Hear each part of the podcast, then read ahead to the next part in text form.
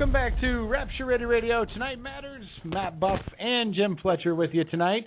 And uh, we've had a great first hour so far, and we're just going to keep rolling along here from Lamb and Lion Ministries. We have Nathan Jones with us. He's the web minister over there.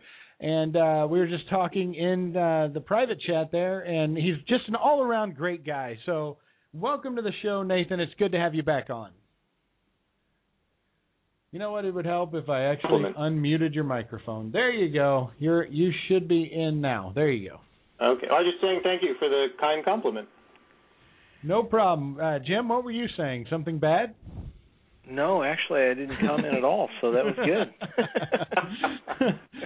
uh, Jim, Jim and I have become uh, better friends over the last few months, and and so we can razz each other a little bit. So we have a we have a lot to get to, Nathan, and uh, we want to talk first about an article you placed on uh, the Lamb Lion website, and people can visit this by going to lamblion.org, and then you can click on the articles. And this one in particular that we wanted to talk about tonight is God in a Box, and this goes a lot into what we were thinking. But first, tell us the premise of this article and uh, what we can take from it. Sure, sure. Um, it's lamblion.com, and our blog is lamblion.us. We've never been able to get the rights to lamblion.org, which takes you to some New Age guru site, and uh, .net, which is also like some hotel. So it's uh, oh, lamblion.com, or you can find this article on lamblion.us.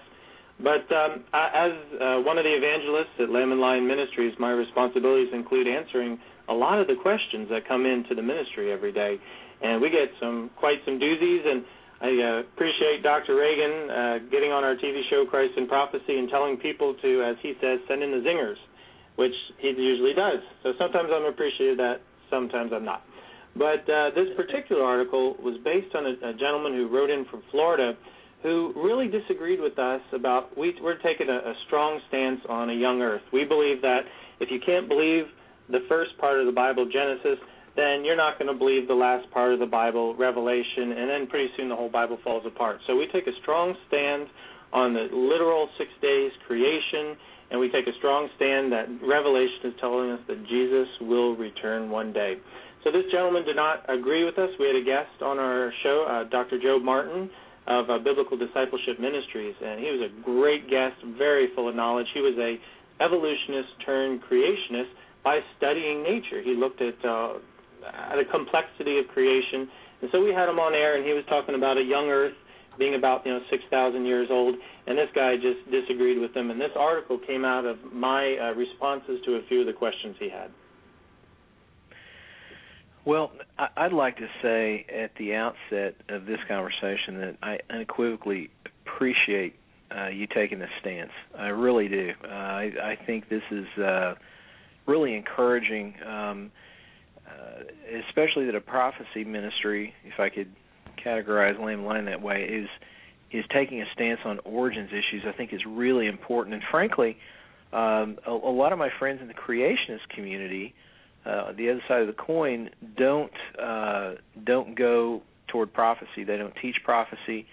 Um, I find that uh, that both camps sort of stay with with their core message. But but I think that what you're doing uh, and, I'm, glad you had Dr. Martin on, is is presenting a a whole Bible approach, and and I think it's uh, I think it's the the approach that makes most sense, uh, especially to young people. Uh, when you can present the message to them, I, I mean, wouldn't you agree? Isn't that what you find when you when you're out and about speaking?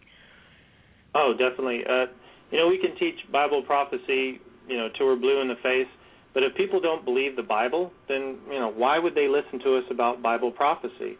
And the latest statistics for the millennial generation, that's the generation 18 to 29 right now, is that 25% of them believe uh, in no religion whatsoever, making them the most unchurched generation in American history. So you have to go to the basics. You have to teach them why we take the Bible seriously as God's word, and then build from that foundation. So, uh, you know, back in the day, the, the ministry was started in 1980, and, and Dr. Reagan used to preach pure Bible prophecy for many years, and, and that's a great thing. But as the audience got younger and younger, they had less of an association and less of connection with the Bible being the inerrant Word of God. So we've had to kind of start over, and the best place to start is Genesis 1:1 in the beginning. So uh, a lot of our ministry of course, you know that is our primary purpose to proclaim the soon return of Jesus Christ. But we have to also have a strong apologetics element into it because one of the signs of the end times is an increase in apostasy. And so we have to set the record straight about what the Bible says about a lot of those apostasies that are going on in the church today. Well, that's that's something that we do weekly on this program. And Amen. Something we have to do because and and that's why we have people like Jackie Alnor and Jim Fletcher and Chris Quintana and and the others that you know make sure that people realize just because you hear it doesn't make it true. We just talked about this in the previous segment how people are getting together in the elephant room talking about reading straight from the Bible yet accepting people with different views. And how can you have a foundation like that and expect to grow into a really good life-changing ministry? Oh, amen. I mean, we got Joel Osteen saying that Mormonism is Christianity. You know, we've got uh, we've had a lot of interest, course, with uh, Romney running for president. We had uh, James Walker from Watchman Fellowship on our show, and he was a Mormon. He was a fourth generation Mormon, and he got saved once he really got into the Bible, and and he started understanding that Mormonism there is no parallel to Christianity whatsoever. They have a different Jesus, a different God, a different afterlife, and so you have to help people understand that that truth isn't whatever you want it to be. There is such a thing as real truth. You know, if I drop this phone on the ground, I can be 100% sure it's going to fall on the ground. There is truth in gravity, and there is truth in God's Word, the Bible, and we have to help people discern that uh, as we teach them about the glorious hope they have in Jesus' soon return.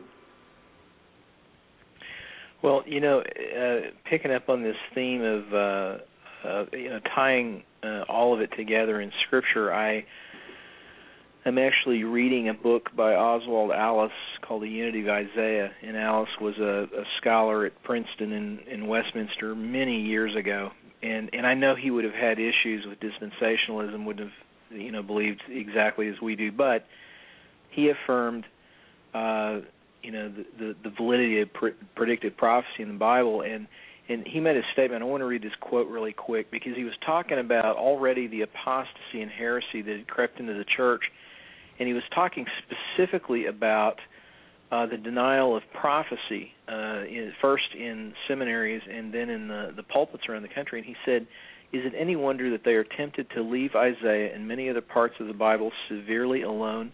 Is it any wonder that Bible study is not on the increase, but decidedly on the decrease in many circles in the Christian church? Now, he wrote that 60 years ago. Wow. Uh, and, and and I I'm just amazed that uh, the the liberal influence in the church. Um, but but Nathan, I wanted to ask you a question.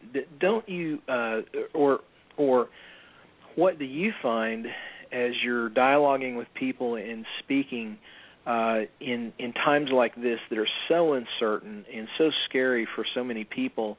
Uh, what kind of feedback are you getting out there about the Bible prophecy message? Are people enthusiastic? Are they are they not? Uh, what, what's going on with that?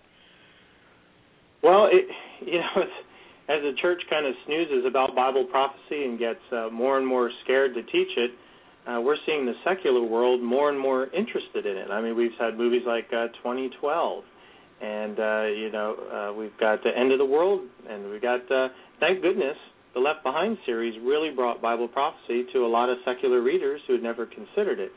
So there's a, a I think more so than ever, more of an interest in Bible prophecy, maybe not from the church itself, but from unbelievers. And so we're finding that prophecy, being a gift for believers, is attracting unbelievers to the Bible. Now, of course, we have to establish the Bible as God's word to them, but uh, I, I, people are, are are really starting to take notice, and you guys probably can concur with your ministry. Is that the more, especially for us, at least the more natural disasters that happen, the more people say, "Hey, wait, something's going on." They're taking notice, and they're checking out our ministry. And then it's a strange kind of thing that you know, while a lot of ministries are hurting in this current economic environment, our these Bible prophecy ministries like ours, we're getting more and more interest in our message because people are starting to take notice. The signs are starting to make sense, and they're getting scared. You know, especially with the economics and the uh, wars and rumors of wars that Jesus said Matthew 24 would be coming. So I would I would say that the interest in Bible prophecy, especially amongst unbelievers, is increasing exponentially. It really is. It's it's become a big interest, and we actually had a big uh, fallout from the Harold camping ordeal, and people oh, were yes. asking people were asking us questions, and then now we have 2012, and FX is playing that horrible movie every single night. I wonder if they're going to play it every night. It's kind of like a Christmas story. It's always on on FX with uh, John Cusack. What I love a- about uh, uh, so- uh, Solomon in Ecclesiastes uh, three eleven. Uh, he talks about God that God has set eternity in the human heart. So mankind, no matter if you're the best believer or the staunchest atheist, there's something inside you that tells you that God's put in us that there's eternity in our hearts. So people look for the future, whether they deny it like atheists or they embrace it, but they've been given the wrong information like Hinduism and Buddhism and all that. We have had God put eternity in our hearts, and so I I think people are starting to respond to that. They're starting to see that now. Yeah, there's some guys really messing it up like Harold Camping. You know, there's a lot of nuts and there's a lot of confusion and that to me just tells me that Satan knows his time is short and he's trying as hard as he can to scramble the airwaves of the gospel message to confuse as many people as he can. Not Well, the he- of times. He he certainly is, and and you know I I think that uh, what we're seeing today, especially in our country, is a slippage in people's discernment. I mean, whether it's people in the church uh, or it's people uh, you know in in the political realm or or what have you, and and it's really because I think they lack uh, a biblical worldview. Um, what what are some of the things that Lamb and Lion is doing now to uh, to bring resources to people? What are some of the initiatives that you guys are involved with? I'm, glad you asked. Uh, just this uh, last week, we launched our newest initiative called Bible Prophecy Insights. They are one-minute videos. Uh, we had a we teamed up with a former Disney animator who just loves the Lord. He started. He didn't want to work in the secular world anymore. He wanted to help uh, Christian uh, ministries, and he's a fantastic computer animator. And what we do is we give them one minute of uh, Bible prophecy fact with lots of computer animation, uh, high-tech looking, and it just attracts a different audience. And so we're, we we got them going out on YouTube and uh, GodTube and Vimeo and our website and newsletters and referrals, and we're hoping it goes viral. But these uh, we've got three of them so far in the series, and what we're trying to do is, is reach people who don't really think about it. They're not going to spend more than a minute or two looking at it. It hits them with a fact about the Bible, and then it brings them back to our website at lamblion.com to give them more information. So that is our, our newest initiative, and I welcome you all to check it out at lamblion.com. Just check out our homepage. It says Bible Prophecy Insights, and you can see the first in that series. Uh, of course, you know everything that I do is, is to reach out to the two billion plus people on the internet with the good news of Jesus Christ, and so that's what my purpose at Lamb and Lion is, and I utilize every kind of social network and uh, chat room and you name it to, to try to get that gospel out there. Uh, Lamb and Lion Ministries also has uh, Christ in Prophecy. It's been our television show. It's its tenth year this year, and uh, we can reach almost every country in the world with it over our five stations, which was neat. I was in Israel once, and I was watching Christ in Prophecy at Israel. It was just that was just too cool. Uh, but of course, we have a lot of periodicals. Uh, Dr. Reagan has written, uh, I believe, 10 or 11 books now.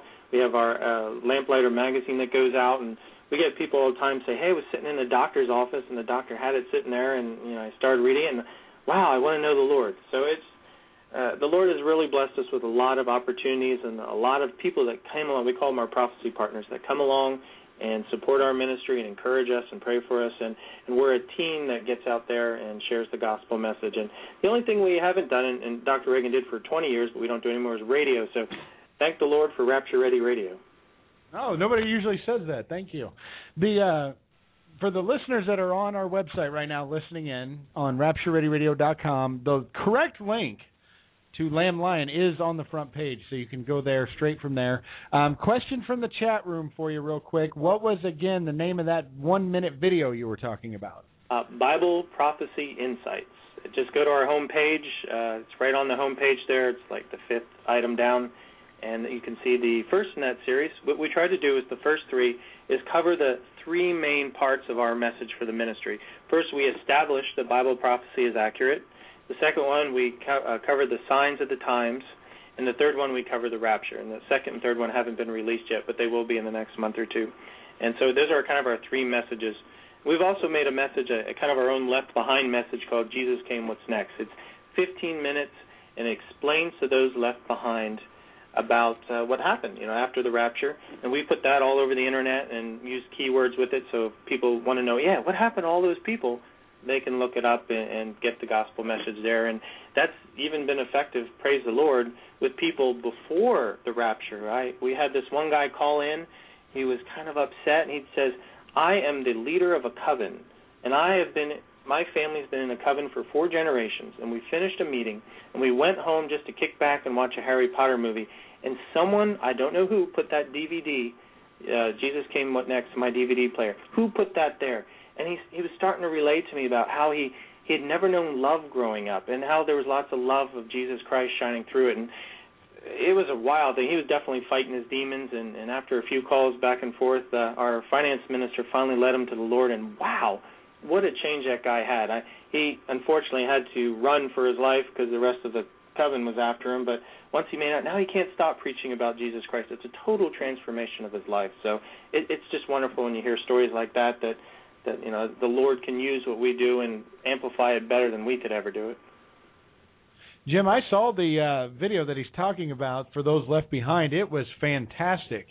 And you know that's something we might have to put on the site because it is really a good viewing video for people now that are still here.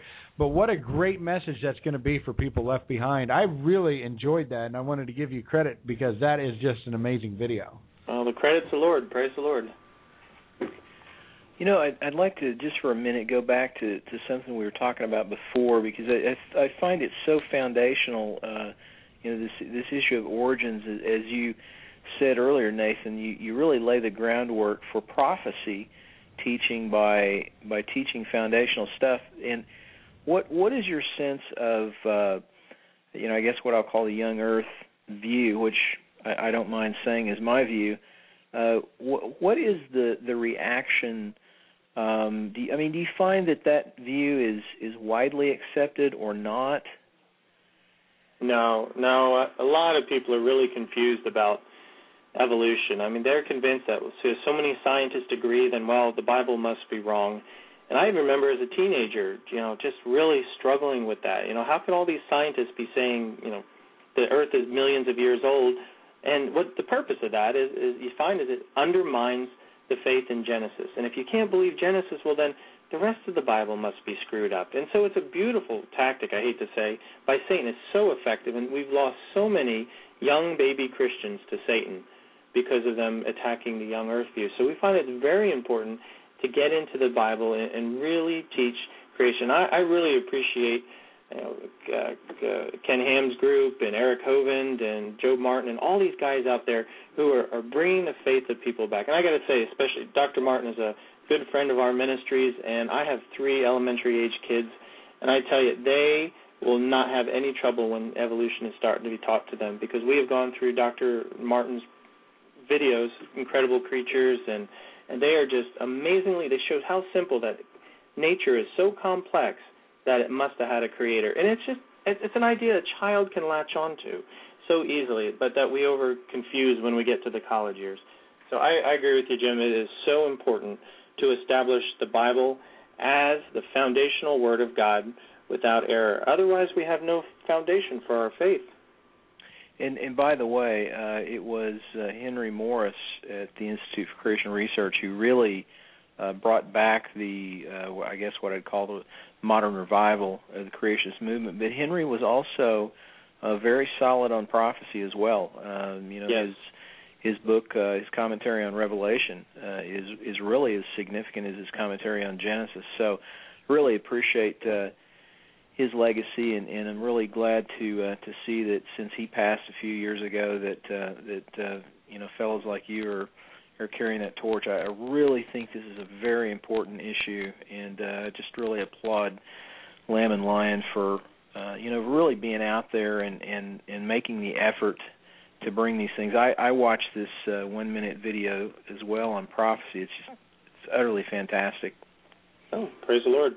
Yeah, Dr. Morris was a friend of Dr. Reagan's, and they had a long-term friendship. And we even had um, Dr. Morris's son, who's continued the ministry, at our conference last year. So, yes. uh, and you'll find too that our current lamplighter is called Our Young Earth. So Dr. Reagan strongly feels important to that, and, and we have gotten criticized by some people who wish we'd just get back to pure 100% Bible prophecy. Uh, but I think overwhelmingly, most of the people support the fact that we have to step back, you know, establish the Bible as God's word, and then build from there. And I totally agree with you, Jim. Well, you know what? You, you made a critical point a few minutes ago, though, when you said that without that foundational teaching, you really can't hope that that the Bible prophecy message will stick with people. And and so, again, I, I, I totally uh, totally in agreement with you there. Well, when you read some of these books, like by Barna and all those, and they talk about how we are losing the faith of our children and I've been to many churches, and one in particular that I was a member with for many years, and still still am, is that uh, the pastor started going emergent. And you know, there's that word where they kind of give up on the Bible, they go with more of an experiential relationship with the Lord, and everything falls away. And the whole dynamic of the church shifted not to Bible study, but to missions. It was going to be a missional church, and I have a, a, a, a minor in missions, so I have a heart for missions too. But by going to missions, they were so excited about going out that they weren't equipping them. So we had all these missionaries going out and doing all these wonderful things, but when it came time to sharing their faith with the you know, they spent all this money and time and energy to get to the field, they couldn't answer the basic questions about why they believe what they believed. And we have a new pastor now. We were real close to leaving until he came. He got us back in the Bible study. You know, you've got to understand the Bible. You've got to understand your faith and answer the hard questions before you go out there and share with others. Now, that shouldn't be an excuse that we fill our heads so much that we, you know, we're about to explode and we never get out there. We're supposed to go out there, but you can't send babes in the faith out there to share the gospel without at least giving them uh, the tools they need to be able to explain why they believe what they believe. Well, you couldn't be more right, and we are on the air right now from Lamb and Lion Ministries, Nathan Jones. He's the web minister over there. Nathan, we have one question from chat for you. Are you guys doing a tour to Israel this year? And also tell us about some upcoming conferences that you guys might have. Oh, certainly. Um, we are doing one this year. Uh, as many of you know, Dr. Reagan had a knee replaced, and it's a long road to heal. And uh, it's going to be, if you go to our website, and right on the home page, we have a button you can push Israel Tours 2012 and uh, we're going to have a good one. Our one of our media ministers is going to accompany Dr. Reagan, but it's kind of up in the air right now about uh, whether he's going to be able to do that. His passion, I tell you, the man needs to live and move to Israel. He's been there 45 times, I believe. I mean, he absolutely loves Israel. Has such a passion for Israel, but his his health might might delay it. We're not sure yet, and a lot of people are worried about what's going on in Israel right now. It looks very close to Israel's uh, going to have to do something Iran and attack them obviously, you know, you know, we've got warships over there, so a lot of people are kind of hesitant about planning, but uh, you know, we're still going to go through with it. So yes, we have a trip planned. I believe it's uh, April, and then we also have uh, we're shooting for one in uh, like later in the year, October, November, uh, but it'll depend on on getting all that information together. Our big annual conference is in June, the very uh, last weekend of June, and it's about Israel. And so we brought a lot of people like Dr. Arnold Fruchtenbaum, and uh, Jeff Seif and, and others to come and speak about Israel and Bible prophecy. We're holding that here in Dallas. It, it goes two days, and we have a banquet afterwards. And I welcome anyone to come, and it's uh, free. And uh, the banquet has a little bit of a fee, but uh, you can sign up online, and we just welcome everybody to come to our, our conference in June. Maybe one of these times we can set up a broadcast down there. I wish you would. I would be more than happy. You know, we've been a lot of people talking about, you know, I live in Paris or I live in South Africa, I can't come. Well, obviously, can you do some teleconferencing, you know, and get that out there? And so we've been kicking around around that idea. There's some logistics that would have to be worked out, but I would love if you guys wanted to come and broadcast from there. That would be wonderful. Yeah, Jim, you're not too far from Dallas. No, not too far. A, a real short plane ride, a little bit of a car ride, but uh any any excuse to get down there and uh visit with uh Dr. Reagan and and Nathan would be great with me. Well, you guys propose it. My official job at these conferences, schmoozers. So go around schmoozing. So I have plenty of time to help you with any radio broadcast you might want to. Do. that would be great. We yeah, we're good schmoozers too, so okay, we can we can good. definitely help out with that. But But you know, uh, we have an, another question, and then I want to get into some of the Muslim Brotherhood with you. We have a a very confused government here, and a very confused media about what the Muslim Brotherhood is, and we'll get into what Hillary Clinton said, which is just completely ignorant of the facts. But first is, um, what are the top five or seven questions that every Christian should know? We've talked a lot tonight about we can we can start here at prophecy and we can go over here to politics and we can go over here to the apostate church but the foundation of biblical knowledge is key so where should a christian start and what five or seven questions should they know? I would say a christian needs to start with the book of john. Everybody who's coming to know faith in the lord and when i was a decision counselor back up at southeast christian church in louisville uh, it's read the book of john. Understanding who jesus is. The purpose why we were created, which is you know to good do works, which God prepared in advance for us to do, Ephesians two ten, is why we're on earth. But our real pur- the purpose of human history is to get us back in that right relationship with God, back in the Garden of Eden. God talked with Adam and Eve. He walked with them. He had fellowship with them. There was nothing between them. But when sin entered the world, that relationship was broken. And all of human history is getting us back to that point where those who choose God will live in with eternity through Him, and we will walk with Him and talk with Him and have fellowship with Him again. So knowing who Jesus is is the most important thing I would say about it. Our you can do the religiosity that that's something, but it's relationship with Jesus that counts. So I would start with the Book of John. Uh, who is Jesus Christ? That would be probably the the most important question I, I could think of. Um, what is God's plan for me? How do I get saved? Uh, is there a heaven? Um, am I a sinner? You know, all the foundational questions that about salvation. Those are the important ones I'd start, and including, can I trust the Bible for my faith in God? Amen. That is exactly right on, and and Jim, I would agree with that too. As as would you, I'm sure. Um, we have so many times where people aren't even sure about heaven and how to explain that. You know, Jim. Well, I yes, uh, I do agree with both of you. In fact, I I was thinking of uh you know when I was growing up in the youth group uh in the Bible Belt, uh to be perfectly honest, uh in hindsight, I didn't know uh, really much about our own denomination. Uh really didn't know a lot about the faith, and uh, so I think it's critical to to really ground people in these questions and answers. Yeah, you got to know why you believe. Otherwise, what are you doing? There, there's no goal. There's no target. There's, and, and I find a lot of these kids here, you know, a lot of good about do good works and go out there and and uh, you know make a difference, paint a house, uh, feed the poor, and, and that's all stuff that Jesus told us to do. But if they don't know why they're doing it, and for what the purpose is, and what the objective is in life, without that the eternal perspective, then we roam around aimlessly, like we don't know what we're doing. A football team knows what it needs to do. It needs to reach the end zone. And as Christians, we reach the end zone by reaching people for Christ, but we have to know the plays, and we have to know how to get down and to work as a team to get there. And that means starting with the playbook, which is the Bible. Well, it's funny you say that that way because it's absolutely true when you talk about the playbook. If you want to be in the NFL and you and you get drafted by a team, the first thing you have to learn is the playbook. That is before anything else. If mm-hmm. you do if you go to a new job in sales or whatever, you have to read the manual and the sales training. It's the same thing with being a Christian. When you're when you have your daily walk with Christ, I enjoy my mornings when I can sit down there and read a chapter out of the out of where I'm at, you know, leading through the New Testament right now. That is a really good start to the day. And we joke around and have a lot of fun, but it's because of that basis and truth that we have our playbook as Christians. It's very important. Amen. So true. So true.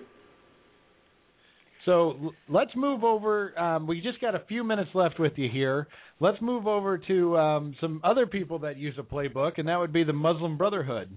Um, oh yes, and they're a very well organized, very ambitious, goal oriented team. They certainly are, and they are getting things done, be it to the detriment of people who uh, have uh, friends in Israel or friends in the United States, but Hillary Clinton says otherwise. She says, We believe, given the changing political landscape in Egypt, that is in the interest of the United States to engage with all parties that are peaceful and committed to nonviolence that intend to compete for the parliament and the presidency. And we welcome, therefore, dialogue with those Muslim Brotherhood member, members who wish to talk to us. But she just said she wants to talk to people that are about peace and nonviolence. She can't be talking about the Muslim Brotherhood. She has a very good grasp of history and how Islam came to conquer the world. I mean, you think about the church that Paul and other apostles roamed around in, in present day Turkey and how vibrant it was until Islam came. And within one generation, they had slaughtered every Christian. They had Christians living in, in underground for decades, hiding from Islam because either you convert or you die. There's nothing about it that's a religion of peace. And you know, God bless George W. Bush, but I think that was the biggest mistake of his whole presidency is when he got up there and said, "It's a religion of peace. We're fighting terror. We're terrorists. We're not fighting a war."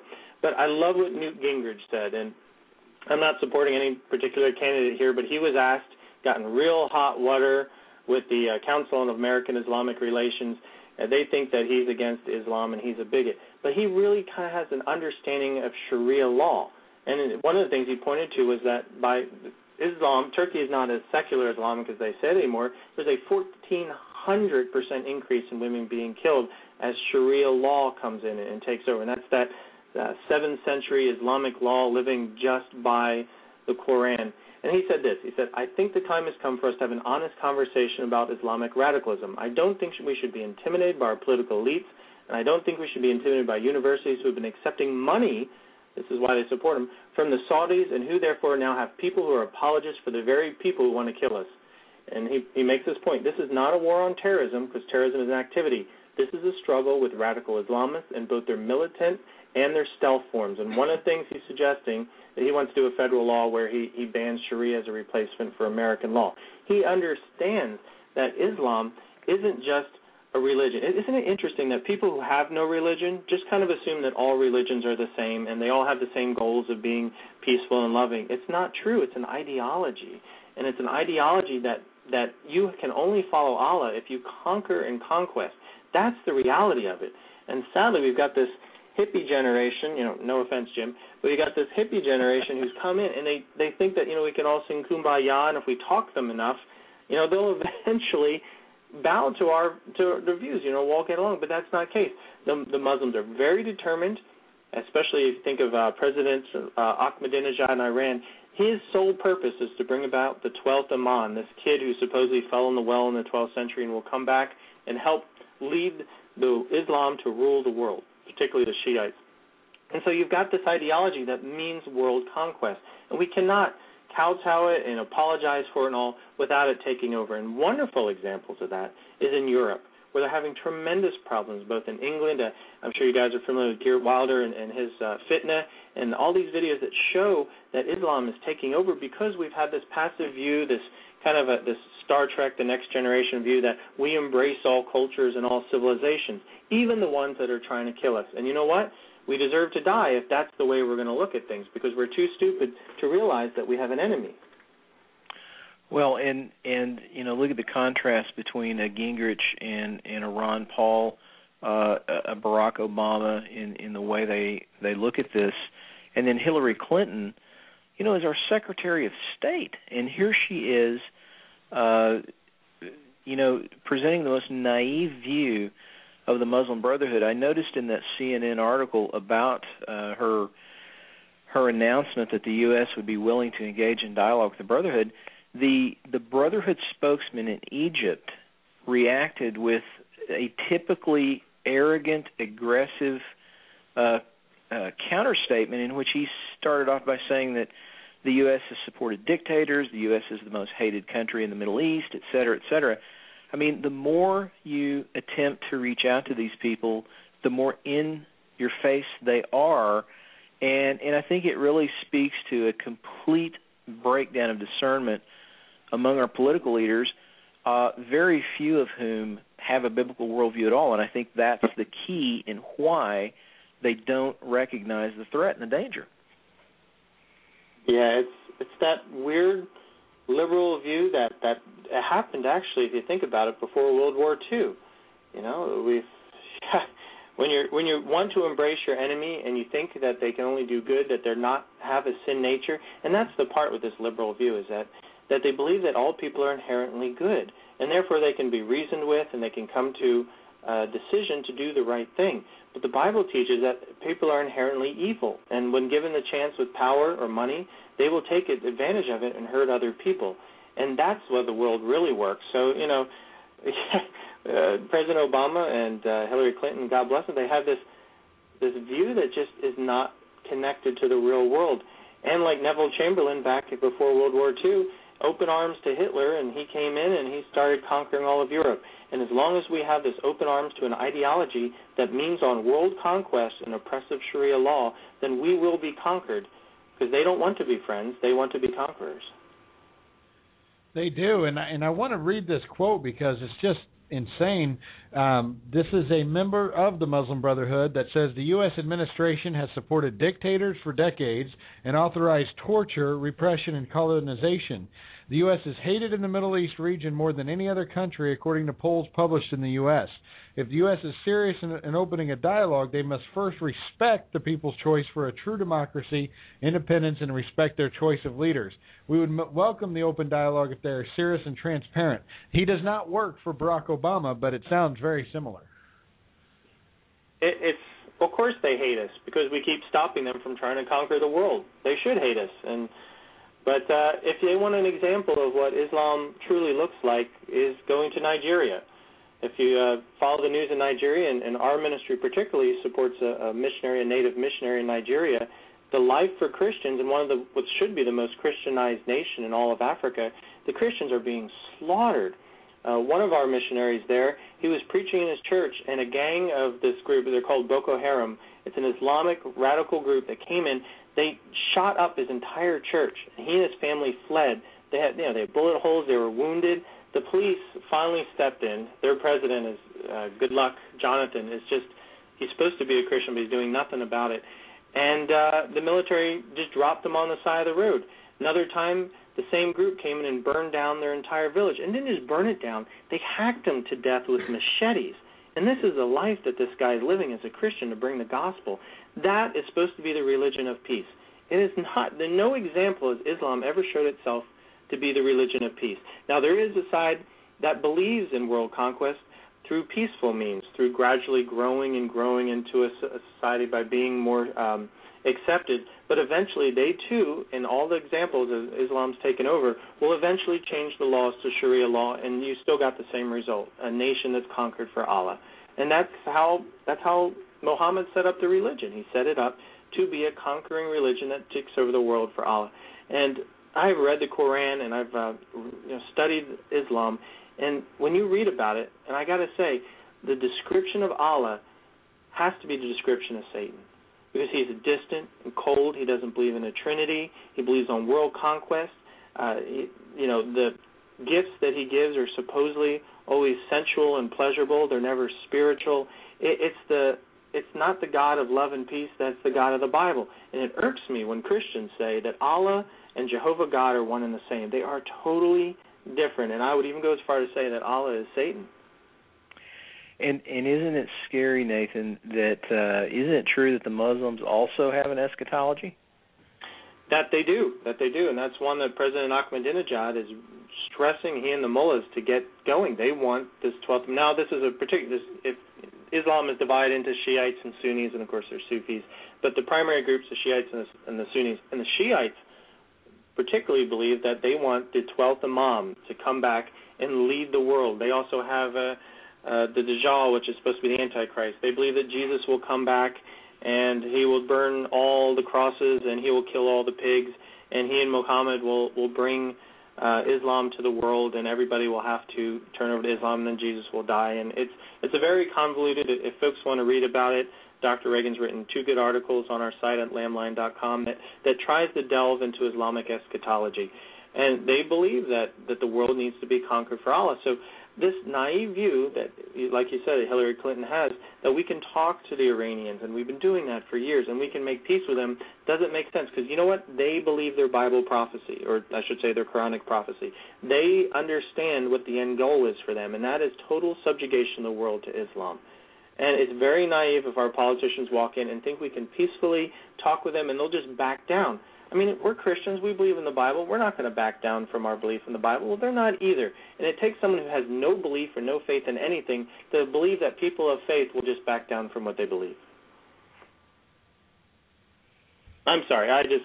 No, that's great. I, I thought. I thought uh, that, it just that makes really... you pull your hair sometimes because uh, folks it just seem so so deluded by by the lack of faith and understanding the Bible. And boy, what a world it would be if we all understood Jesus' love and shared that.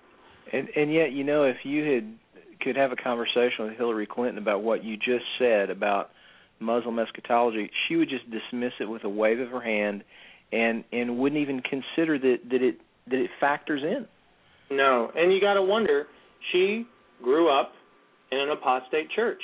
Absolutely. So did Bill Clinton. So did Barack Obama. They've never heard the real gospel, and if they have, they rejected it. it. It's like Oprah growing up, who believed that God was jealous of her. I mean, she totally misconstrued the verse that God's a jealous God. Yeah, of people competing with your love, not jealous of you. So people they take these parts of the Bible and they just don't get the real gospel. And you can see what apostasy does to the church. It ruins our understanding of how the world really works. And if you don't do what the world and how it really works, you end up with a mess. And the world is in a complete mess right now. It certainly is, and and even now, liberal organizations are noting that Christians are under heavy persecution. It's it's strange to see that people in the mainstream are starting to see how pe- people treat Christians, and yet here we sit with the message of hope and the message of forgiveness and and a total peaceful message, and yet we are the bad guy and the object of many jokes. And you can go on TV and use the name Jesus Christ in a derogatory derogatory term and nobody blink bats an eye. But if you use a derogatory term to homosexuals, well, you might lose your job. Oh, look at all this around Tim Tebow. I'm okay. The man prayer prays in, uh, before a game, and he puts John 3:16 on his face makeup, and the, everyone reacts like you know he's been chopping heads off of people. It, it, they go crazy over this. But you can have thousands of Muslims walk out in the middle of the street, block traffic, and pray, and nobody bats an eye about it. And my wife says, "Well, how come the atheists aren't mad with the Muslims? How come?" Well, you know, they all really technically work for the same guy. They all work for the ruler of this world, and right now the ruler of this world is Satan. They're just different compartments. So no wonder they all hate the Christians universally because we're the only opposition to all these different groups. And Satan knows Bible prophecy, and that's what we love to point out: is Satan knows Bible prophecy in and out because he knows he's going to lose in the end. And we're really seeing a ratcheting up against persecution against Christians and and uh, it's going to be awful in the tribulation. praise the Lord, we believe in a pre-trib rapture that the church will be raptured before the tribulation. But during the tribulation, most people that come to faith in Christ will be martyred. That's what our world would be like if Satan was ruling it, and he would kill all the Christians.